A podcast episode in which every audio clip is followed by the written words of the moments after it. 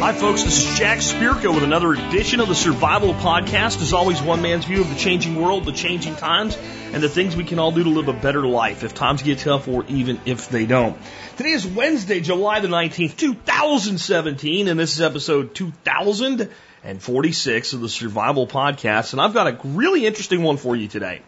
We're going to talk about cryptocurrency, but we're going to talk about it in a different context than what we've really ever talked about it before. We're going to talk about cryptocurrency in the real world, who's using it and for what. And to do that, we're going to bring on our guest today, Bailey Reutzel. Bailey actually drove across the entire lower 48 United States, right? And you're going to wait for the joke. There's going to be a point in this interview. I don't know when. I haven't figured it out yet, but just to mess with Bailey, who I'm sure is a great person, I'm going to ask her what she's got against Hawaii, why she didn't drive to Hawaii. And we'll see how she responds to that. But, you know, I understand why she didn't drive to Hawaii. Frankly, I understand why she didn't drive to Alaska, you know, on this thing. Uh, basically, zigzagging through the United States is enough. But she went to all 48 states to investigate people actually using cryptocurrency and what they're using it for and how it's impacting our society. She's a really awesome person. In fact, in, in spite of the fact that I'm going to pull her leg a little bit, um, she's a very well-known journalist. She's been writing for American Banker, Payment Source, uh, CoinDesk, uh, uh, digital transactions, etc., and uh, has a really unique view of things. She actually, I think, is a converted anarchist, converted by the London anarchist scene, which is kind of cool. So maybe we'll talk a little bit about anarchism and voluntarism somewhere in there. But I think this will be good because this is less about like how to mine a Bitcoin, which can be boring, especially if you never plan to mine a Bitcoin, and what the impact of crypto really is on the world, how Bitcoin still is the king, uh, what role Ethereum might play, though, in democratizing blockchain beyond currency, because cryptocurrencies had a hard time, or, or sorry, blockchain technology for all hype has had a hard time actually being viable without it being attached to some sort of a cryptocurrency that has some sort of monetary value. So a lot of the concepts like it's going to rule revolutionize the world, is it? Well, smart contracts might be better at enabling that. We're going to talk to Bailey about all of this and more in just a bit. Before we do, let's go ahead and hear from our two sponsors of the day. Bob Wells Nursery has become my go-to for fruit trees, nut trees, and hard to find edibles. Their customer service is second to none, and they even provide a 10% discount for all MSB members. Check them out at bobwellsnursery.com today. You know, guys, I've been telling you about how Safe Castle Royal has everything for your prepping needs for over seven years now. Everything's a big word, but in this case, it's true. Of course, they have long-term storage food, water purification equipment, shelters, solar and wind components, and more. But hey, did you know they even have an amazing fold down bug out bicycle? Yeah, they actually have two of those. For everything you could ever need as a prepper, and I do mean everything. Check out safecastle.com today. And before we get Bailey on, let's go ahead and take a look at the year that was. The year that was, we are up to the year 28 this year. Some historical context in our world on a daily basis here on the Survival Podcast. I have border disturbances contributed by David Verne. The Frisi, a German tribe in what is currently the Netherlands, has besieged Flevum, a Roman border town. The governor of Lower Germany gathers an army and drives the Frisi off after building a series of roads and bridges to transport his soldiers and supplies. He marches across the Rhine and defeats the Frisi, but Roman casualties are high, reported 1,300 dead. Tiberius and Sejanus keep the amount secret so as not to alarm the populace. The Frisi sue for peace and managed to avoid conquest by offering a large tribute. My take by David Verne. There was never another loss in Germania on the scale of the Teutoburg disaster, but this one was still significant enough to cover up. It might have been that it would have been humiliating for a small nobody tribe to do so well against the Romans, and the Frisi became renowned throughout Germania.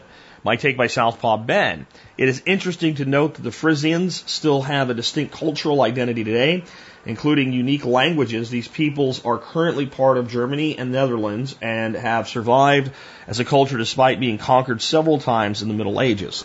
That's really kind of interesting to me. I, I think maybe the bigger thing here, the reason that you would hide this if you were the emperor of Rome or his lieutenant is not just your own populace and embarrassment and things like that. Um, okay, they became renowned throughout Germany, which would be Germania, right, at the time. But it was probably news is slow to travel, things like that. What, what you wouldn't want getting out is that this little nobody tribe, all by themselves, laid a hell of a beating on the strongest and best army in the world. Because what that could do is start the concept of, well, wait a minute. These Frezzi guys were not successful. What if we joined with them and what if other joined with us? What if it wasn't just one little tribe? Or what if all of our tribes launched guerrilla warfare attacks all at the same time, coordinated yet uncoordinated, so that there's we, we make them split their forces. See, the worst thing you can have in conflict or empire is for the enemy, the rebel, or the insurrectionist to have hope. Hope is dangerous. No matter how strong you are, no matter how much you feel that you can crush them like a bug in your hand, the reality is, it's never quite that simple. They can always hurt you, and they are most likely to hurt you when they believe that there's a chance.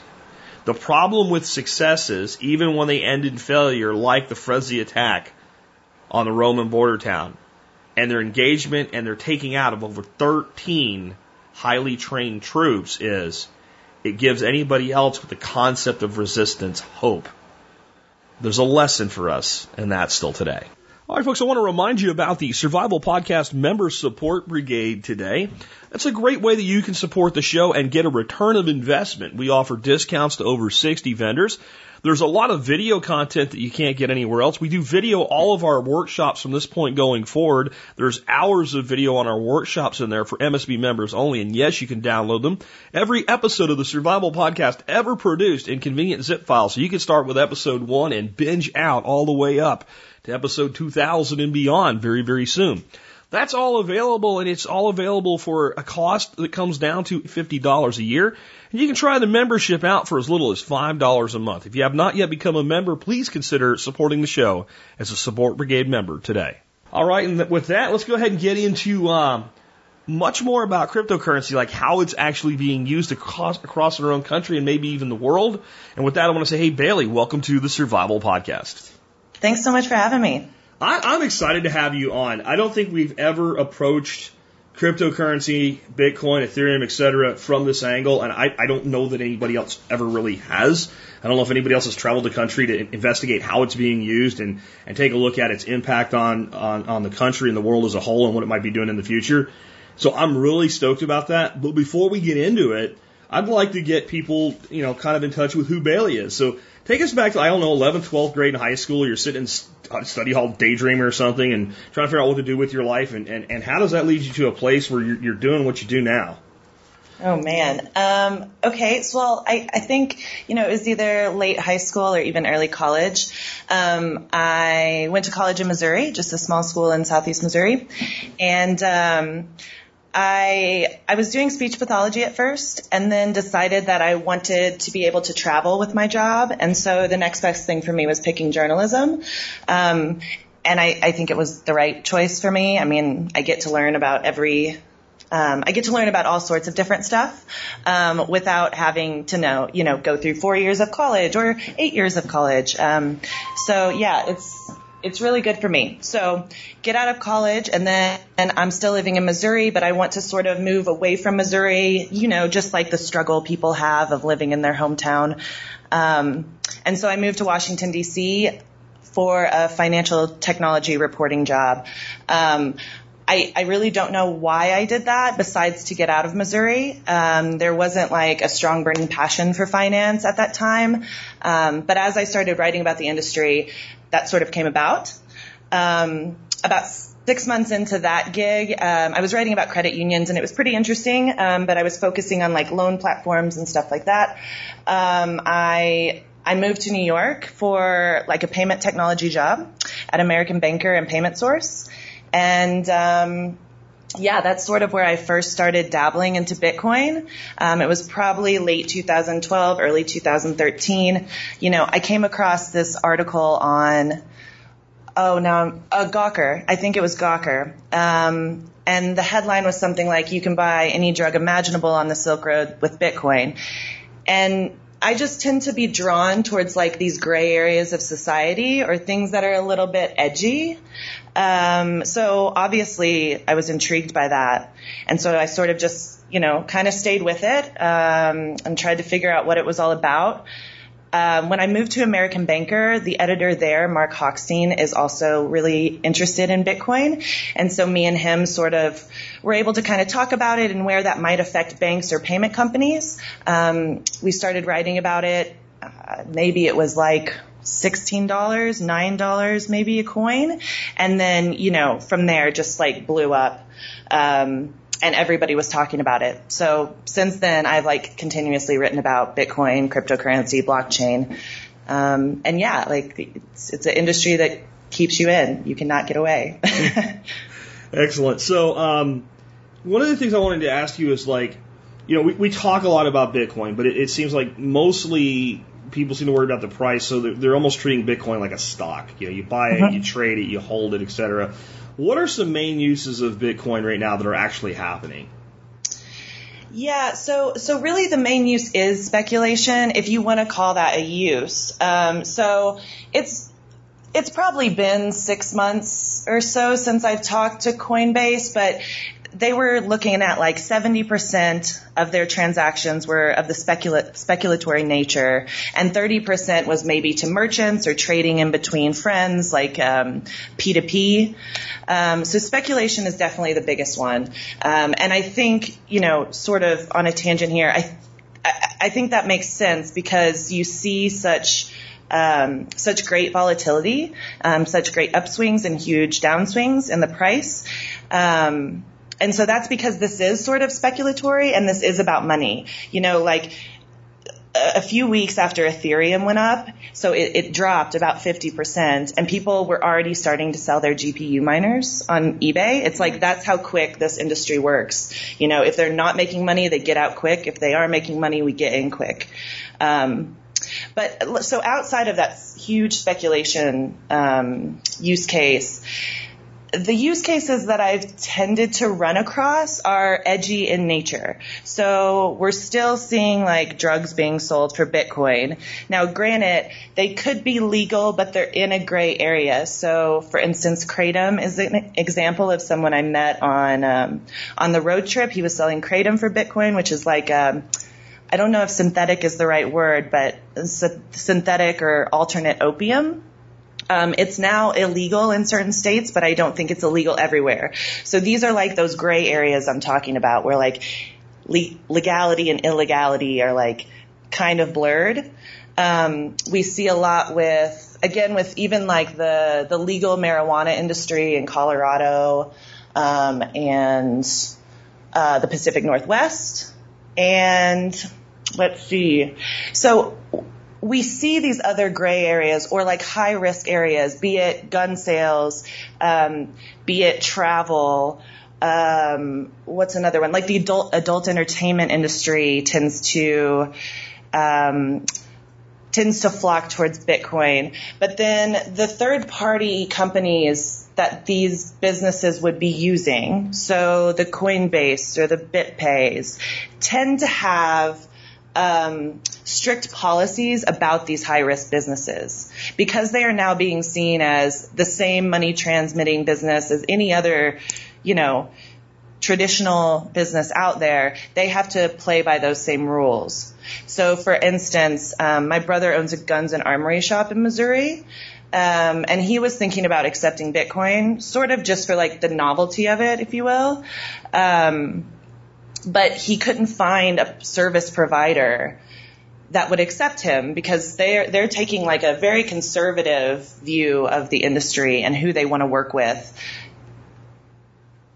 Gotcha, gotcha. It's it's I, I've noticed that too, and I think like one of the things I've seen Bitcoin being used for in those worlds and in other worlds is anytime two parties are going to do business that maybe they don't have implicit trust. So what I mean is, let's say I want to buy a boat, right, off Craigslist. and the guy wants $6,000 for the boat. He doesn't want a check. I don't blame him, right? Because Yeah. he has no way of validating that check. He wants cash. I have the cash. I'm not going through financing. I have cash. I'm willing to give him the cash. But I'm not real hip on driving to meet some dude at a boat storage facility 40 miles from my house with $6,000 worth of cash in my pocket. Uh-huh. Right? So Bitcoin can be immediately transferred electronically, but like you, you- you're going to have a lot harder time getting my Bitcoin from me at gunpoint or something like that. You know, if you wanted to shake me down or something like that. And you know, between here and there, if I have six thousand dollars, I have things like do I get pulled over by the police and why do you have this money or some other attempted theft. So it, it, it kind of has that bridge in, in the gap too, in kind of that two party transaction world that's not a merchant in a typical way, I guess you'd say. Right. So that's something I've seen. Yeah, I think, you know, it's a niche use case, but it, it could be one. There's like a couple things that sort of uh, push back against that. And that's, first of all, the reputation of Bitcoin. You know, you, you have to be buying from someone that knows what it is. So, you know, somebody who wants $6,000 cash for a boat is probably not going to get talked into accepting Bitcoin, um, this like weird digital currency without a central intermediary that they don't understand. But I, I agree with you as, as the reputation increases and as more and more people get to know it, um, th- that's not a bad use case. Um, and sort of the, the second thing that pushes back on that is okay, so the guy who owns the boat gets $6,000 worth of Bitcoin, and then typically he's going to want to cash that out, um, which comes with a certain amount of fees. Typically, consumers like aren't super worried with fees on on banking products or like the fees are sort of like built in so they don't notice them quite as much um, but like it is something you have to think about so now this guy has i don't know five thousand nine hundred dollars because of the fees of like taking out that money via Coinbase or, or some other. I don't. their And that's fees a good point because the other issue there, right, is okay. Well, right now Coinbase isn't providing any information like that to the IRS, but they are sniffing around looking for it. I think the revised thing for the subpoena was they want any records from 2015, 2016 of individual transactions over 20 grand. Well, Uh-huh. you know what they're going to do. If they get that, they're going to find people not reporting. And then they're going to use that as a case for, well, we have to come up with some sort, even if they don't just subpoena the records, we have to have some, you know, just like t- PayPal does a 1099K if you do over a certain amount of business. They- They're going to have like a, the same type of trading statement you get from E-Trade that goes to the IRS. That's going to be, so then now that's a taxable transaction where if you pay the guy cash, it's, you know, whatever you write the bill of sale for, 250 bucks. Sure. Right. Right. So right, that's, right. Yeah. And, that's another, you know, disadvantage as long as you want to go to cash. So, I yeah, would- and the tax situation is like really strange in Bitcoin right now as well because I mean it's looking it's looked at it like a capital gains or loss, um, and that's on like every transaction. It's quite complicated. it's almost impossible to comply with fully because if I spend um, ten bucks worth of Bitcoin at a restaurant that takes it, well, what is my cost basis since I've been accepting Bitcoin for three years? Right. Right? Like it just it, it seems almost impossible. And then there's a whole debate, and the IRS has not given clarity on. So if I take my Bitcoin and convert it into Ethereum, is that a taxable event? Some say yes, some say no, but they haven't come out with a definitive statement because it certainly appears to like for like exchange. Um, and then how would you know if it was done through Shapeshift or something like that? So there's a lot of weird unknowns there, and I think, in my opinion, it's holding back the full potential of Bitcoin. But I think the way that that ends up getting, you know, get get we get past that is when people stop wanting to convert it to cash and start seeing it simply as a way to do business. Sure. Yeah. I mean that I, those things would also like help the volatility or even like the people who are um, who think that there's not really a use case. If people were holding it and, buying and selling and not cashing out, you know, all of these things would would make the industry look better. Absolutely, absolutely. So you did something you call money tripping. Talk to us about your experience on the road with money tripping and what the everyday person knows about cryptocurrency and black, blockchain at this point. Okay, yeah. Um, so money tripping was like a an entrepreneurial project. Um, I quit my job in New York and went on a six month, 48 state drive. I was staying in a in a state about three to four days per state. Um, sometimes that got extended depending on you know where I had friends and and where I wanted to stay for longer. Um, you know, there wasn't a, a um, let's see, how do I want to say this? There wasn't a huge focus when I started. So, like, the idea was that I wanted to cover money um, because I've gotten fascinated in sort of the history of money and how people interact with it. Is it you know, does it just need to be physical? Is it social? All of these different questions. Um, were sort of like popping up in my head. So I kind of started with that in mind, although it was pretty loose. And like at least here in the US, like not many people were thinking that way. So, you know, I would go into a state and I could ask those questions, but I'd be like, oh my God, that's the first time somebody's asked me that. Um, so sort of as the road trip continued, um, it became more of like, um, like political economy. So, um, I would ask people how they felt about money, how they interacted with money, you know, what they spent money on.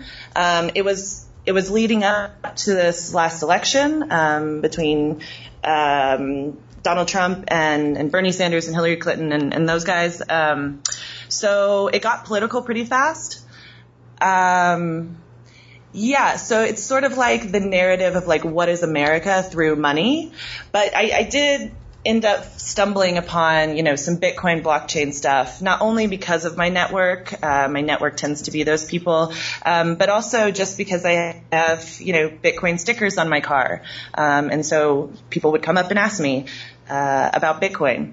So in, in terms of what I learned, you know, or what, what people know, like what everyday people know, you know, there's, there's these echo chambers in Silicon Valley and New York and maybe a couple other places where everybody knows about Bitcoin and blockchain. But outside of that, um, I mean, it's very little. The reputation of it being sort of a currency for nefarious activity is like still holding strong. Um, you know, they'll be like, oh, that's the currency that was used on the Silk Road, or oh, that's the currency that didn't it didn't it die? Um, and I think that's related to the Mount Gox incident. Mm-hmm. Um, so yeah, like the, the knowledge is limited, um, and it's definitely it's it, it, it tends to fall into those gray areas that people know about. Um, although I will say that recently, probably in the last three to four months, I've been getting a lot of requests from friends on Facebook, like, you know, friends of friends or like old, like people I met in college that I hung out with once, like asking me what Bitcoin and blockchain is all about or asking where they can get good information. So I think, you know, more people are starting to get interested in it and look deeper than just sort of the, the, the headlines of crashes and bubbles and drugs. Yeah, definitely, and I think there is a lot of that stigma. In some ways, I think from a speculative point, that's that's a good thing um, there's an old story about Joe Kennedy, uh, old man, like you know, old man Kennedy, right? It was made a fortune in the stock market during the depression and, and what have you. And he said he had a moment where he decided to sell all his stock right before the depression. And it was when he was getting a shoe shine, and the shoe shine boy tells him, "Here's a stock tip, Mr. Kennedy." And he said, "Ooh, ooh, this is this is bad." So he bailed out, right? He he didn't take that beating, and of course that created opportunity. And I think uh-huh. some people were starting to feel that way about Bitcoin, like everybody's getting into it, but it's still such a small sliver. And one can simply look at the mathematics behind Bitcoin and say, what if 1% of the people in the world wanted to use Bitcoin daily? What would that do to the price as a scarce asset? Uh-huh. And because it's an inflationary model, like it would, it would blow it up. And I think some people, because there was a lot of talk and because it did so well in you know this year, uh, Ethereum as well, that people started to feel like maybe they had their Joe Kennedy moment. And I just think it's too small. I mean, my audience of about 150,000 people is probably more informed about this topic than the average American, I would imagine. Uh, just yeah. we talk about it at all. And I sell a membership uh, product, and I have about 8,500 members at this point, active members and I would say less than 5% of my, my paying members pay with Bitcoin or some other cryptocurrency, which is really, really low, you know, compared to, you know, the, the knowledge within the market of, of right. my audience. So that's, that's one thing. But I guess the other side of it, and what I've always looked at is part of that is I don't think people that actually are informed about Bitcoin really want to spend it right now. They, they tend to more, like the big traders dump it and, and, and buy it back and dump it and buy it back. But the average person that has, you know, a few thousand bucks in Bitcoin, they're holding it because they don't want to spend it because unlike their dollars, it keeps going up in value.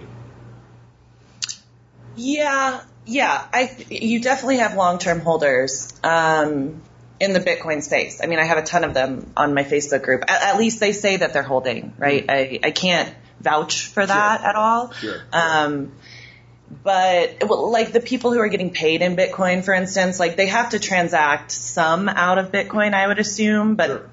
like for the most part they're holding. Um, but yeah, I think you bring up a good a good point. Like this is such a small industry. Um, I, I talked to Sean Walsh of Redwood Ventures um, recently, and he they're doing a bunch of research because their idea is that Bitcoin needs to be in the hands of like more people to make this industry something you know worth a shit. Um, but he he was saying like he thinks only five hundred thousand. I think it was. I can look this up because I have it in my notes still. But I think he said something like five hundred thousand people own one Bitcoin or more. And he was like, "That's not a lot. Like when you No. when you think about the grand scale of some of these like payment and banking companies, or even like you know the eBay's of the world, like they're doing far more than that. So like, you know, what is for for as much hype and as much talk as as Bitcoin and blockchain gets, like it's still such a small market. Yeah, it is, and like I said, that's either opportunity or it's it's you know not opportunity if it doesn't ever you know really catch on. Right. can you give us some local examples of some things that you saw you know throughout your your uh, money tripping? Yeah, um, so I mentioned uh, the South Carolina one where some guy was selling kratom for for Bitcoin. Um, I live in Colorado now, but even you know when I was on money tripping, I I've stumbled across several dispensaries that will sell weed for Bitcoin. I mean, again, it's very niche. Like they'll say they have one person that comes in. Um, let's see, what else? I mean, that's that's really it. You know, I'd even I would ask people about Bitcoin and they say they would they they would say, "Yeah, I've heard of it before." But like the interaction with Bitcoin was like not there. Um so there's not too many local examples. Although so sorry, I forgot about one. Um in New Hampshire, New Hampshire is the, the free state um, and has the free state project going on. There's a lot of Bitcoiners there. Um, pr- pretty standard, like just like you would find in Silicon Valley or New York. You have people that are working on projects. So Chris Pacia, for example, um, is coding for a, a marketplace that accepts Bitcoin. Um, and then like that whole free state movement sort of you know, obviously the, the Bitcoin ethos and the free state ethos sort of align. So there's a lot of Bitcoiners there. Yeah, yeah. I mean, that's I've been working with those guys for, geez, I guess nine years now. So yeah, they're definitely into anything that enables you know greater freedom and, and avoidance of, of the government system. Uh, Right. They're really cool people. Um, personally, I think that like the people that tend to accept Bitcoin as payment often are people, and I know like some big retailers even will because they're you know have immediate cash conversion set up, but the people that tend to just accept it uh, are people that have a no cash or a no capital uh, intensive service. So for me, like for instance, a a membership. Right, I don't have to fill an order on the other side to deliver that membership. I have a Mhm. fixed cost. Every member is a new additional piece of cash flow. The only real cost is any level of customer service. So that's easy to accept Bitcoin for. Where if I'm selling a $50 product that I have a $30 hard cost against with a $20 profit, if I'm accepting Bitcoin, I have to go out and, and convert at least 30 bucks of that Right. cover that, even if I want to hold the profit. And so web hosting, I think like was the first thing that I saw really, you know, when I saw, you know, you could spend Bitcoin online back in the day that was like a, you know, 75 cents a Bitcoin was web hosting because eh, it's, it's space, space on a box, right? Um, so it's, it's making inroads. Um, What are your thoughts about the, the price volatility as of late? It actually says what's the, with the price increase on your um, your outline that you submitted to me, but things have changed since then. This was submitted a while ago. We have pretty long lead time, I guess, and we had big price corrections and then price rebounding with Bitcoin. What are your thoughts on all of that throughout this year? Yeah, um, you know, obviously this would just be speculation. Um, but I think you will continue to see waves of the hype cycle. Um, like I, you know, I have told people I've I've been in it for a while, so I saw sort of the the payments industry kind of jump and be like, oh, we could use this for payments, and then, you know, the hype sort of dies down, and you see it um, with with banking more specifically, um, or more generally, I guess. And then we've started to see it like branch out into healthcare and insurance and all these different. Usually, that's more blockchain than Bitcoin, but you know they they sort of play in the same realm. Um, so I think you will continue to see the price increase based on a hype cycle. Um, corrections I mean, corrections in the market are, are pretty normal, um, but I, I, think you'll continue to see those corrections because at least for now, I think Bitcoin is is overpriced, um, and like corrections happen because of like news in the world. Like they're not happening because, mm, like, how do I want to put this? Uh, they're not happening because something is necessarily like wrong with the code. But for instance, Ethereum's price fell pretty drastically because there was rumors that Vitalik Buterin had had died, the co uh, the founder of Ethereum. Um, so it's like any kind of news, which was like intentional bullshit, by the way. Like that was done specifically to harm the price of Ethereum, which may have been done by somebody that wanted to buy it. Right. Right. I mean, that's the right. kind of shit right. going on right now. Right. So, I mean, and, and this is the same as like any sort of asset. Like they will, it, news can change the price of an asset. Um, if it's distributed uh, across enough people, uh, that shock is less or that downswing is less. But somebody finds a thumb in a Coke and Coca-Cola stock tumbles for like 15 right, minutes, right? right? I mean, yeah. Right. So this is all the same. Um, I do think we're gonna. So we're coming up on a like a pretty contentious period in Bitcoin's um, cycle here, where several scaling proposals, um, scaling being like, you know, increasing um, the size of, of blocks or making sure that more people can get on the network. Um, so, so there's several scaling proposals coming to a head in the next two weeks. Um, a couple of those, or depending how those interact with each other, could lead to Bitcoin splits, meaning that the, the network would fork and there would be two different blockchains running, um, running a Bitcoin, running Bitcoin that has an asset on it, you know, with two different types of users. Um, in my mind, that will sort of continue to, um, like uh, push on the price, like push downward on the price sure, because sure. like not many people know what's going on. I think uh, a lot of people know what's going on, but they don't know what's going to happen. Right, right, right, the right, uncertainty, and that we saw a big drop in Bitcoin and Ethereum both over the last couple of weeks.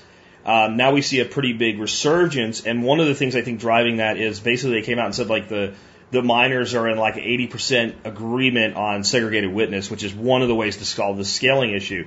So that doesn't look like SegWit will cause a split, but there's still other things that aren't resolved.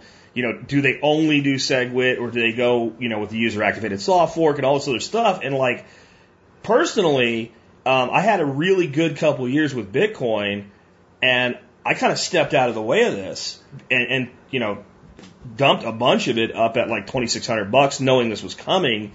And I'm kind of waiting for like this to flesh out and I'm looking for that big drop. Um, before people are sure.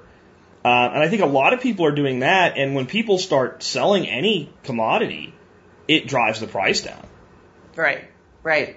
Yeah. Um, I assume that there will be a drop in the coming weeks. Um, but it, it might also hold till something really drastic happens mm. too. Um, but if definitely if there's a split, we're going to see like pretty significant impacts on price. Well, you're going to have the whole Ethereum Ethereum Classic thing all over again. It'll, it'll yeah, take a while. Well, which one is going to be the horse that you you go forward with? You know, in the end, that split worked out. Both of those uh, digital assets are worth more today than they were at the time of the split. Right. Um, though I don't have a lot of faith in Ethereum Classic long term myself because no one's using it for anything. Um, Yeah. You know, it really aren't. So, kind of taking a little bit of shift here right now. What momentum are you seeing in the blockchain space? It, it seems to be jumping from financial services, like you mentioned, healthcare, insurance, the Internet of Things. I mean, I see a lot of lot of great things in the future for blockchain, but I think right now the the cart's in front of the horse, and I, I I don't know how old you are, but I was old enough to you know have a good job and and have a lot of money invested and have 401ks and all those kinds of things in 1998, 1999, and the dot com bust and all. And starting to kind of like I look at the the ICO market and all, and I'm starting to go, man, you know, if you didn't live through that and then Enron and then all the other things that happened in the early 2000s, late 90s, maybe you don't see deja vu here, but boy, I kind of do. Right. Um, yeah, so you mentioned a couple things there. Um, blockchain space has been a, a bit quiet, to be fair. Um, I think, I think that will come back. Um, I think that will come back sort of, um, if not during, but but after sort of this these scaling um, proposals, you know, either make bad things happen or make good things happen. Um, but yeah, especially the like financial services blockchain space, really quiet. Um, not seeing a whole lot of movement there, although that doesn't mean that there is no movement. That just means they're, you know, hard at work, maybe. Um, so yeah, it's but but I we have seen um, you know proofs of concepts come out in these other industries. Like you mentioned IoT. I was recently at a, a trusted IoT event in San Francisco. Um, so people are still talking about these things. It, at that event, there was um, an actual use case, so something that was running on a on a live network, although it was pretty small, um, and that was charging electric cars. I believe that was in Germany. Um, so we have seen some some proofs of concept move out of that stage, out of the experimentation stage and into real life, although they quickly are like being pulled back into experiment stage or for, for the, idea of scaling. Like, okay, now that we've proven that this could happen, we did it with some customers, you know, how do we make this scale? Um, cause that really remains like a huge concern in this space is that blockchain will, will not scale. Um, but yeah, it's, other than that, it's been like pretty quiet.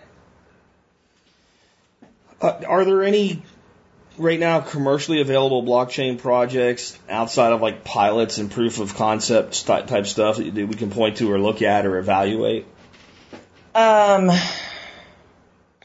like no, and I, I wish I wish I could. I don't think that test in Germany is still running live, but it could be. I, you know, if if your uh, listeners are really interested, I could I could get back to you on that because I can't remember what it's called. But it was um, done by uh, Stephan Tual, if I'm saying that right, who did the first DAO and that, like the DAO crash and burn kind of thing. Um, so yeah, so that might help find it, but I, I can like get back to you with the actual name of it. It might still be out in the world. Okay. Uh, but it was based on Ethereum, like how how to pay for charging stations. Okay. What do you think the roadblocks really are in adopting and utilizing blockchain, kind of separating that from Bitcoin, just blockchain technology Okay. as a whole? Um, so again, the scale is a huge deal. Like blockchains are not um, not super efficient, um, so they work pretty well on for certain things. Like again, if you if you don't have this trust, um, if you're trying to timestamp something and make sure that that you know cannot be changed in in the future, um, but they're not like they're not super efficient. Uh, database mechanisms. Um, so yeah, scaling is one. With that, like everything sort of pushes towards scaling or kind of revolves around scaling. You know, I, again, I haven't heard much from the sort of financial blockchain space, but they were, you know, they were wondering, they were trying to strip proof of work from the, from the blockchain.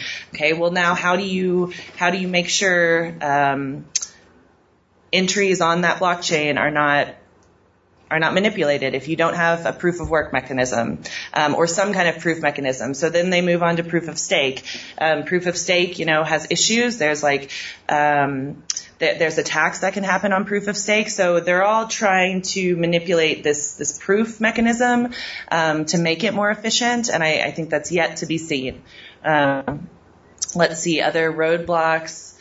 Um, the so I haven't heard a lot about this recently, but but I, you know, six months ago, this was like my big point is that like these people don't want to share this information that you're asking them to share to make their their business more efficient. So um, I'm closest to the banking sector. Um, the the banking sector is probably not going to want a ledger of public transactions that all their competitors can see. Um, maybe the easiest example to highlight this is so if I move from Bank of America to um, PNC, let's say, PNC is not going to accept Bank of America's like identity check on me. They're going to have me onboard the same as I onboarded with Bank of America. So give us your driver's license and fill out all this information. But it, it's hard to see PNC deciding, oh, Bank of America already did that. Just have Bank of America send that to us. Um, they're not. You're getting into you know KYC. They know your customer, right? So like, yeah, they're like, we, how do we validate your identity other than to go back to you know we need to know where you live, we need your SSN, we need your state approved ID or you know what have you. Uh, we're not going to just say that since you know since Bank of America says you're Bailey that you're really the Bailey that you say that you are. Right. They're, I mean, they're completely disincentivized to do that um, because if it turns out that I am not who I say I am, PNC is going to get those huge fines. You know, Bank sure. B gets the huge fines and the the loss of reputation. Where you know, so you could even like if you wanted to be cons- like say that there's a conspiracy or that there could be conspiracies afloat, like why wouldn't Bank of America just send them bad information so that they could steal their customers? So there's just like a lot of um, disincentives for these competitors working together, at least on this. That makes um, sense. You know, that brings me to something that I've postulated a few times and floated that I think actually would be a use for blockchain technology. So you look at like Ethereum and smart contracts and you can create your own tokens and whatever. And one thing that these, these systems do really well is if you create a token, and I don't just mean the, the brand name of it, but a specific individual token or whether that's a, an issued token or a mine token or whatever, once that token exists, um, making a copy of it is all but impossible. It is one of the things they did a really good job was prevention of counterfeiting. And so it, it does stand a reason that someone could create basically what you would call an identity token. And only by having, you know, the, the, the private key to go along with it could that identity token actually represent the individual. And then a use case scenario would be that once the user is identified as who they are, they would be able to use that identification anywhere and instantaneously. And then it could also be multi layered. Like so if I'm trying to prove my identity for something like, I don't know, playing an online game, there's a very low threshold there. You don't need to know my medical records, etc. Uh, or, or actually, even if I really am who I say I'm, just there's a plausibility that this is the guy he says, or online poker or something like that, right? But if I'm trying to open a bank account or, um, you know, there's people taking stabs at what they're calling virtual nations.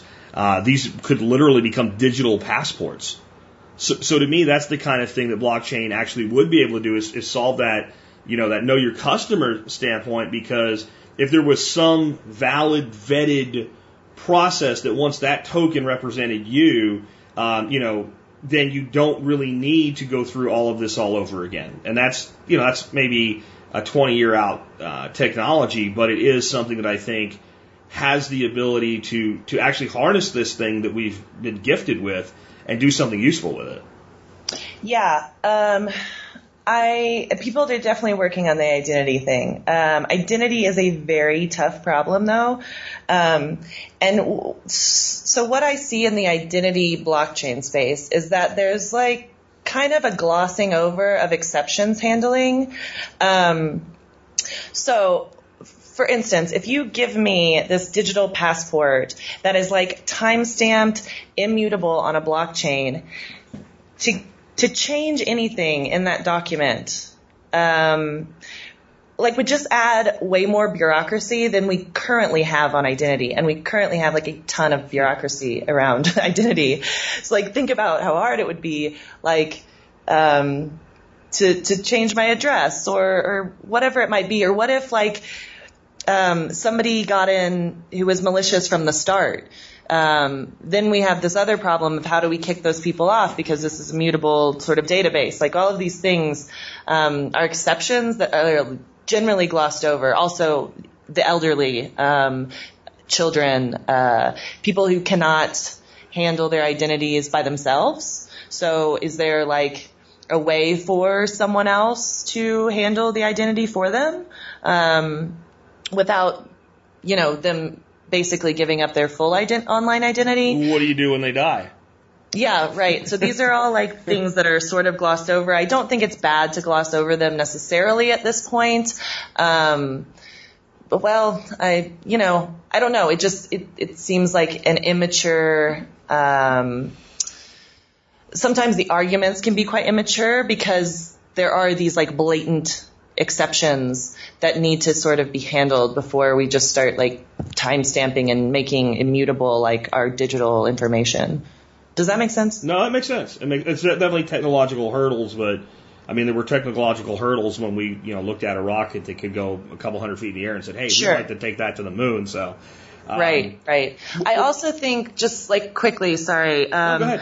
One of the things I think sort of the blockchain and Bitcoin space tends to do is look at problems as if they are, um, as if they can be fixed technologically. And typically the issues that we have today are social issues. So for instance, like regulation is not because we don't have the technology to fix what they're regulating. It's generally because there's like a social discrepancy. So when like a woman spills hot coffee on her and gets third degree burns, you know, McDonald's or, you know, that was sort of the famous example, but whoever it is now needs to put, um, contents are hot on that coffee cup. Um, so that's, it's not like, it's not like we don't have the technology to fix that that situation. It's that socially, not all of us are clear what common sense is, or, or we have different kinds of common sense based on culture and age. Um, And I, I don't want to say that like obviously the coffee was hot, don't spill it on yourself, because it it depends on all these things: age, culture, um, race. All of these things change your perception of common sense. Um, and so that's sort of why like regulation and exists because of those social discrepancies and not so much like technological hurdles. Okay. Because I mean, on common sense, can you can you tell me this? Uh, you know, you drove across the United States, went and visited all these states. Why didn't you drive to Hawaii? What do you got against Hawaii, Bailey? I'm still trying to get there, actually. They're not very Yeah. Bitcoin friendly out there, by the way. And I don't mean the people; I mean the government. Uh, yeah, yeah. I um so actually either I have this um this um thing with myself that I'm like, okay, I'm gonna get to all 50 states before I'm 30. So I have one and a half year, a year and a half to do that. So yeah, Hawaii and Alaska will be next, and I'll probably just like tack them on to the Money Tripping blog and try to do some work there. The beauty of internet entrepreneurship is you can kind of stick it to the man, and everything that you do in those trips is tax deductible. I mean, that's Yeah, yeah, that's, that's that is true. the beauty of Yeah. being a blogger is just about anything you buy that you blog about becomes tax deductible.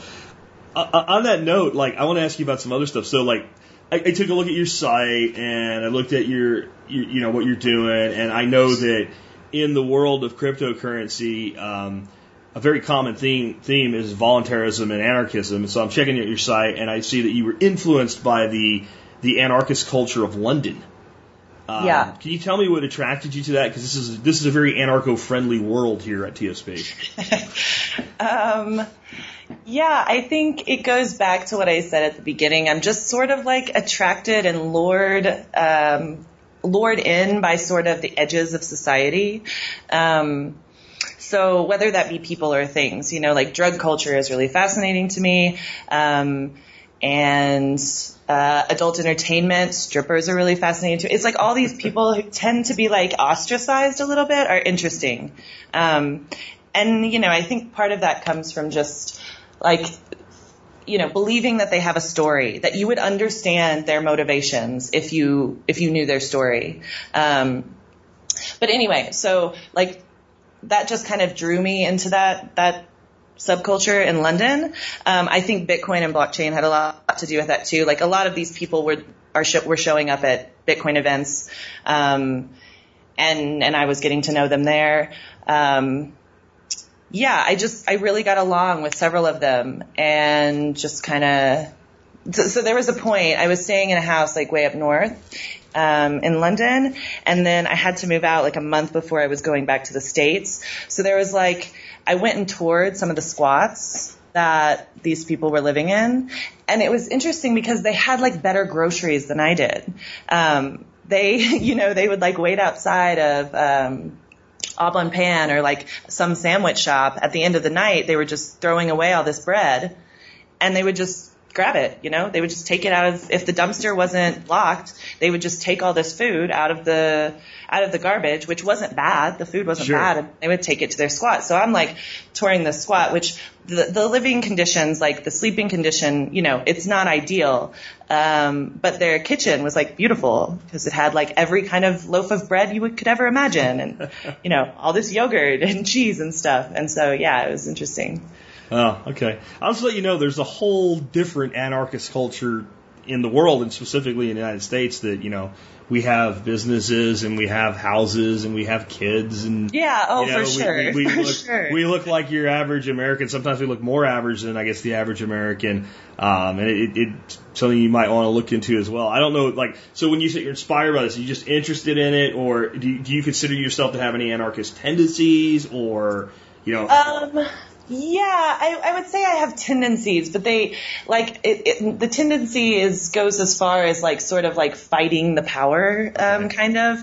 Um, so I have gotten really interested, and this was sort of like later, um, or this is sort of a pretty new thing of like trying to like go off the grid, um, and, and that and that's only because I'm like having these like recurring thoughts of like, you know, who in, in Bitcoin at least a lot they talk about this right to privacy. But my question is like, where did that right come from? If we think about where rights come from, you know, the Bill of Rights or or the Declaration of Independence, like all of these things give us a certain amount of rights, but but also that doesn't give us rights. They they have no control over um, what we decide is our right. I, I don't know if that's making sense. It's kind of like a circular thing here, well, but yeah, I mean, from from my standpoint, things especially when you get into like the Declaration of Independence, uh, the rights called out in there were not seen as rights from government, right, uh, but rights from God. And even if you're an atheist, well, then rights from our creation. Uh, Right. Thereby, Right. the, the, the purpose of the government, I mean, the, the original founding of our government, despite its flaws, was actually quite anarcho in the concept that it was the duty of government to defend the pre-existing right. So the right exists because you exist.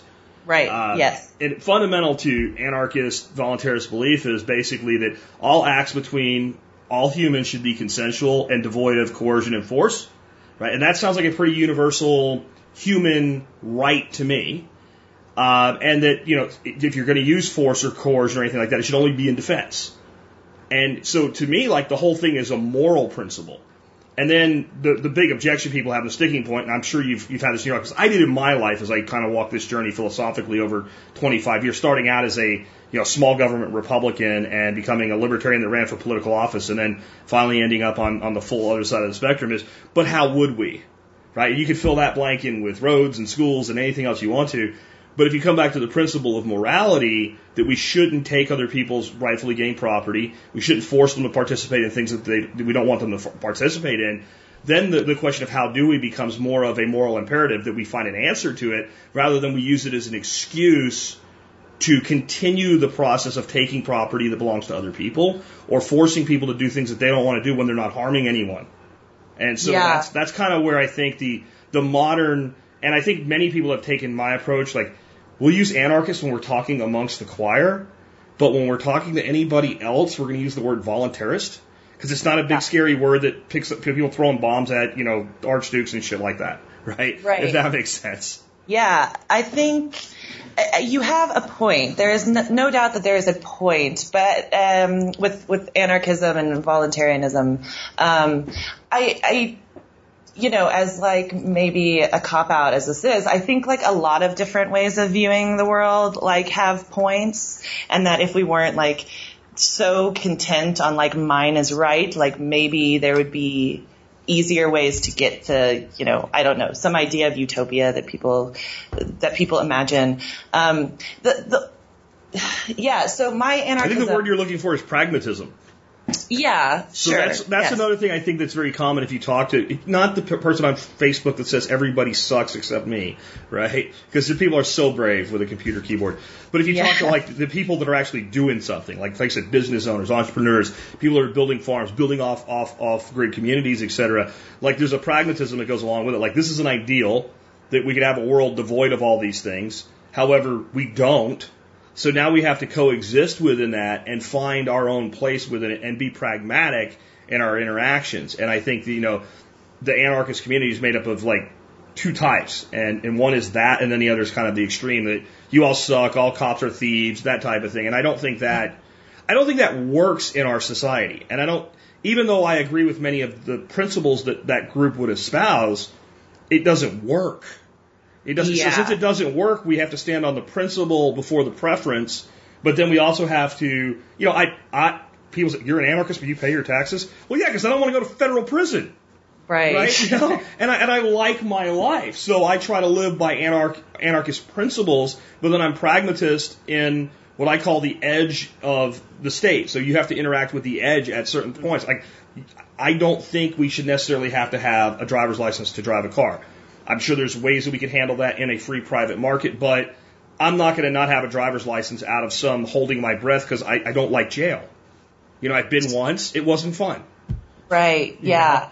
yeah. I think so. It, my anarchism sort of stops at this this idea of like I want to go off the grid. I want to do this thing, and and you know I don't want to interact with a lot of other people, which I think highlights like a really great point that anarchism sometimes stalls because we've become such a big nation. Like in principle, these things are easy with smaller groups of people. Like consensus is easier to get at the smaller it is. Again, sort of going back to Bitcoin and blockchain, as the market has grown, consensus is harder to get. It's very hard to make a huge distributed amount of people agree. Um, and so because our nation has become so big, like not everybody can just decide we're going to do what we want. Like there, there are things that the government has done that then help us do the things that we have to do. Because if I didn't have like, it, you know, if I didn't have all these things that the, the government has provided, I, I wouldn't have gone on the road trip. Like, you know, my, my options become more limited if we don't have, um, like a public state of, of, you know, you could say roads and schools. Like, we need like, sort of like to level a playing field almost, if that makes sense. You sound like a libertarian on your way to true anarchism. It'll just take a few more years, most likely, because you're struggling with about how, right? And, and that's just something I've seen. And like I said, I've seen it myself. It was my main objection. And then when we start actually investigating how, you find there's there's there's tons of options. You mentioned Bitcoin, well, and you consensus and all. Well, that's actually a perfect case for a totally free, open, agorist market. Because if we don't have consensus, then you can go do your own thing, and the market in the end is going to decide what the best solution is. And uh-huh. small satellite groups that decide they want to do something totally different, they might have success that, that everybody in the main group, the big majority, considers a failure. But if it works for them, and they're not using force and coercion on somebody else, let them be. Yeah. You know, and- yeah, and- definitely. people people look at things like you know Dash came out and Dash said, hey, you know what we're going to do? We're going to incentivize actually quality of service on the network by giving some of the mining fees to people that, that do that for instant transactions and enable completely private transactions. And other people said, like Zcash said, well, we don't think that's fair that all, the miners should get all their reward, but then they don't have that secondary mechanism. Well, who's right? Well, I think in the end the market will decide. And, and it's amazing when people are actually because if you look at like the whole not just roll it back to the internet, the whole way this internet got the way that it is, is because everybody pretty much went out and did everything before the government could figure out how to regulate it. And all of, and, and then there were tremendous failures. And guess what? That's okay. That's okay for people to fail. Like, I think we've gotten to a point where, like, we don't want to let people fail. But, you know, you talk about you wouldn't have or been able to do what you did without government. I couldn't be where I am without failure. I had Yeah. to fail my Fail. ass off to become successful, and I needed the freedom to fail. Yeah, I do. Def- definitely, I, I'm a failure kind of person. Like, I'm like, it, it, well, Quote, that- best quote ever on Yeah, that sounded weird, but I do person. think that all your all your failures, like again, make you who you are. Um, it's just whether you can like bring yourself out of the failure. Some, you know, depending on the way that the the world is set up, some people have will struggle more with bringing themselves up, you know, pulling themselves up by their bootstraps than others. Um, and so we want to make that like the idea is to make sure that no, you know, there's not. So for instance, like institutional racism, like will would push down on on African Americans or minorities in a way that it wouldn't, um, you know, a, a Caucasian American like myself. And so the idea is that, you know, if they fail, we're failing two different ways, that one is harder to bring yourself up than the other after that failure. Does that make sense? Yeah, we're not going to go there because we're, we're close to the end here, and we're getting into the whole white privilege discussion, and that won't go well, I can tell. So um, we'll, we'll let that be because, in my view, in the end, like everything we've done to try to fix that actually made it worse. Like, except with the exception of like the Civil Rights Act, which had to happen because government created the dispersion in the first place by making it making it law. So that was like government fixing its own screw up. But when if you take that piece out of it, if you look at Black America, they were better off in 1940 than they are today. Everything we've done to help has screwed that up, and their communities are not as strong as they used to be. They don't have anywhere near the level of entrepreneurs that they used to have. Um, th- th- they have far less of a, of a solid family central unit, and frankly, we all do. And that's every time the state says, "Ooh, there's a problem, we're going to fix it." To me, the only times I've actually seen it get any better, and I will concede stuff like the Civil Rights Act did that, they made the problem. They created the problem. Because I would say this today. You want to put your business out of, out of business? I got a great plan for you. Get a sign that says no blacks, no, no whites, no anything, you know, no gays, whatever. Stick it in your window. And the market will fix your ass way quicker than the government will because society has evolved. Yeah, I, yeah, we don't have to go down the rabbit hole necessarily. Let's do Um, something better. Let's talk about your blog, right? Moneytripping.com. What's that all about? Um, yeah, so money tripping was just the, the 48 state drive blog that I did. So there's, um, there is a post for every state. Um, mostly, you know, focusing on money and politics a little bit. And then, um, you know, I will update it every once in a while. I haven't really kept up with it very much, mainly because I'm trying to get the money tripping book together. Um, so the money tripping book is basically that blog and then mixed in with my personal narrative. Um, I, I had mentioned before, it's like sort of the story of America, like what, you know, what's its issue and what is not its issue, um, kind of. Okay. So, So that kind of that, yeah. is that the future for you then? Is that what you're working on now? Like the next thing for for you is this book? Yes, that is what I'm working on. Um, so I'm in the process of editing the first draft. I need to find an agent and a publisher and all these things that are like I have no idea how to do and um, are very challenging.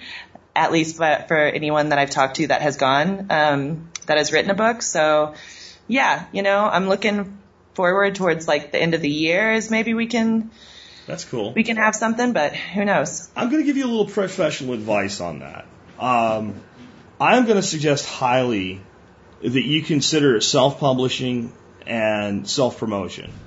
And I will make a commitment to you that if you want more on that, I will put you in touch with several people that are members of this audience and community who have done that and have done very well with it. Okay. because what I've seen in the publishing industry is unless you are, you know, um, a Brad Thor or something like that, that you don't get much more for giving them such a big piece. That they don't actually do that much. Uh, they may give you a lot more help with, you know, editing and things like that. But in the end, once your book's there and put out, I mean, I think authors are misled into the belief that like, you know, they're going to really work hard to push your book and they basically say, Right. go push your book. Um, I know one couple in particular that put together a book that they run through a self-publishing platform, and, and they make you know easy six figures a year off that one book. Now they've done a lot of work with continuing, as we're strafed by the Air Force here. They know I'm giving away valuable information. Um, Oh, right. okay. I don't know if you can hear Yeah. the jets, but they strafe me every once in a while. Um, but but you know they're doing that. They've been doing that for years. Now they've made updated versions of it and stuff like that. But to me, like that, you know, you talk about blockchain, distributed technologies and stuff. These technologies like CreateSpace and Lulu have enabled authors to have a freedom from that gatekeeper environment, and, and many self-publishing authors. Another guy that writes under the uh, the, the the pen name of Glen Tate to protect his actual identity. Uh, they did a 299 days book series. He did everything through there, and he's done very well. You know, top level on many things on Amazon.com, uh, bestsellers list and things like that. Uh, all self-published. So that's something I would say that any author should really look at because, again, unless you are the big name, they don't generally do very much to uh, to, to really help you. Right. Yeah. I I have talked to a couple people about self publishing. That's sort of in the back of my mind. So I would love some context there. Cool. We'll we'll do that for you. Anyway, I want to thank you for being with us today, Bailey. It was a really great interview. I learned a lot, and I appreciate you being with us today. Yeah. Thanks so much for having me. All right, that was a great interview, really interesting, and a unique take on cryptocurrency and its impact on our society and our lives and a potential future of that as well. I think Bailey somebody will probably have back on the show again sometime in the future. Anyway, with that, let's talk about our YouTube channel of the day. This is a, a pretty cool one. This one was sent in by Scott. Scott says, here's a good YouTube channel about entrepreneurship. And the uh, YouTube creator is Patrick Bet David. And Bet David is a hyphenated last name, B-E-T hyphenated David. Okay. And uh, so I was like, you know, I, I just because you send me one, guys, doesn't mean I'm definitely going to use it. But entrepreneurship, I like that. Well, I, I looked this guy up, and he has a 90 second piece on the life of an entrepreneur, what it is to be an entrepreneur, and what people don't see. Rather than me tell you why I love this channel, I'd like to play that audio from that video for you right now. Here you go. Most people only pay attention to the final product of a successful entrepreneur. They say things like, I can never be like them, or they got lucky. What most don't see is what they've overcome. All the struggles, the daily rejections, the heartaches, the betrayals, the rumors, the criticism, the empty bank account, and all those lonely nights while trying to make their vision a reality.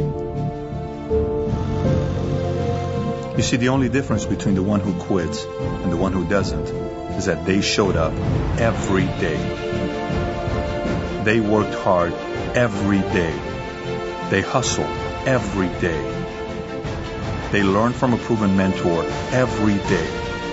They improved every day.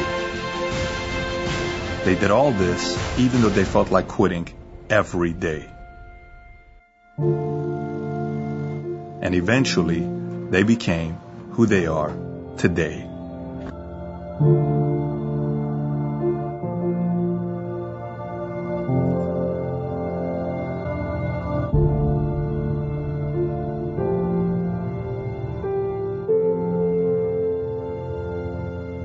right, and I'm going to tell you when I listened to that, the hair on my arm stood up a little bit. Not because it made me believe I can do more, but it is the story of what I had to do to get where I am in life. It's the truth. It's the truth. And I think that little 90 second video, while designed to encourage those of you who are trying to build that entrepreneurial lifestyle, may actually be more impactful on people who have. Because that's exactly what it is. And it doesn't matter if you're building a multi million dollar concern or a lifestyle business. It doesn't matter. It takes the same amount of dedication and effort and a willingness to continue to do things when everybody around you says, why don't you just go get a job again? Or why don't you just focus on your job so that you can do better there? Or why do you have to make your life so harder? No one's going to want to do that, or that's not going to work, or I, I don't think it can work, or what have you. The world has two types of people in it. Two. People that are content with the way things are, and people that want to work hard to make things better. Let me tell you something, folks. Entrepreneurs make things better.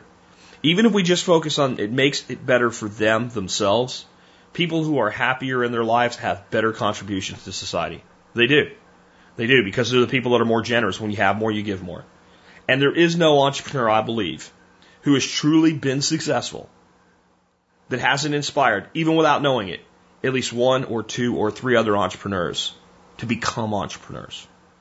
That's what drives people to go out and build something of their own. They look at someone and say, hey, if that person can do it, I can do it. And something is built inside them in that one second. It might be 10 years of work before it's fully realized, but something happens in that one second. The first time they look at something, instead of saying, well, maybe I could do a business, when they actually look at somebody and say, if they can do it, I can do it. Or they come up with a concept and say, I can do that. When it goes from maybe or possibly or it'd be nice to I can. If they can, I can. If that person can, I can. If that idea will work, my idea will work. Belief, faith. That's the seed that's planted. Faith. And is that faith that drives a successful entrepreneur? And is that faith that drives many successful people in many successful walks in life? Hold on to that thought till the end. Because I also want to remind you here at the end of today's show that you can always help support the Survival Podcast when you're going to shop online by doing what? Just go to tspaz.com first whenever you're going to shop online. From there, you can get on over to Amazon and check out their deals of the day and stuff like that.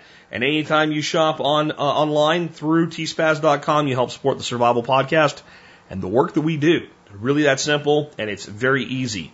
I also have items of the day that I review for you, and today's item of the day is Matiz Gallego sardines and olive oil.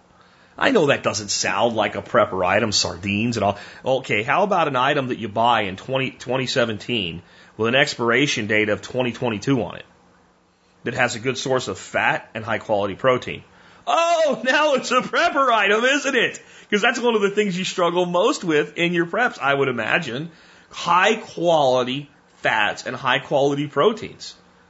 And when you when you're looking at Matiz Gallego, you're not just looking at high quality olive oil, which it is, but you're also looking at the fish oil.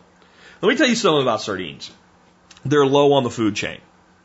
They eat mostly plankton. Now, what does that mean? That means that they don't um, have the problem of basically tracking up and additional levels of mercury and other contaminants in the food chain. And what I mean by that is, let's say you're eating swordfish. Well, a swordfish eats a predator fish that probably eats a smaller predator fish that eats something like a sardine. So we, we have something there that we use a big fancy word to describe biomagnification. So it's a persistent toxin. The little fish that eats some mercury has mercury in it. Now, the bigger fish eats a whole bunch of fish that'll have a little bit of mercury. And all of that mercury now concentrates in that larger fish. And then the next bigger fish eats that fish and eats many of those fish. And we start magnifying the level of mercury and other toxins in the fish. Now listen, I like tuna. I like swordfish. All right. I like mahi. And, and I eat that fish. And I'm not going to quit eating it because our body can deal with some level of toxins. But the other side of nutrition is most people do not get enough omega 3s in their diet. And cold water, high oil fish is the best natural source of omega 3s there is. But we should be eating that three or four times a week to get a good balance between omega 6 and omega 3s. We probably shouldn't be eating tuna and swordfish three or four or more times a week. But we can eat these guys two or three times a week, and maybe we eat swordfish once every other week or something like that, or tuna every other week, something like that. Then our body has time to process those toxins out. Because if we couldn't process toxins, we'd all be dead. So these are healthy. And then the other thing about this, if you just hate sardines, don't buy these. Just don't. They're not magic. They're sardines. But if you kind of like, I could take them or leave them, they're okay. These are the best I've ever had. A tin of these, instead of like, you know, 15 little tiny smelt looking things in there, there's like three. because they're big and they're plump, skin on, bone in, gutted, head off, right? So there's no guts, there's no head, but you got the bone in. The bones just crumble, so you get the, the, the nutrition in that part of the fish as well. And these are fantastic. One of my favorite ways to eat them, I just chop them up a little bit, make some avocado mash, basically a guacamole type thing.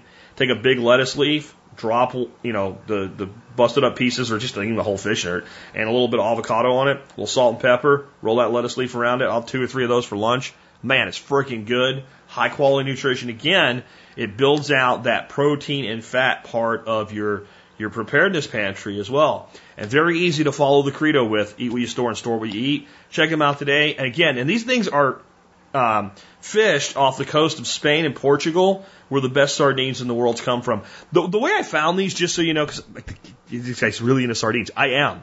I'm a freaking sardine connoisseur. I go back to being a little kid sitting on my grandfather's knee when I was like three years old, eating sardines on, on saltines with him, the cheap ones, right? And I even like those. So when I was like, man, sardines haven't been into my life for a while, I kind of let that go. And uh, I, I was like, well, I wonder what the best sardine is. I went and I I scoured the internet reading reviews of people that actually, you know, food bloggers went out and tried all the sardines, and there was one name that came up number one or number two on everybody's list, Matiz Gallego. So check them out, Matiz Gallego sardines, high quality. And you know what the ingredients are?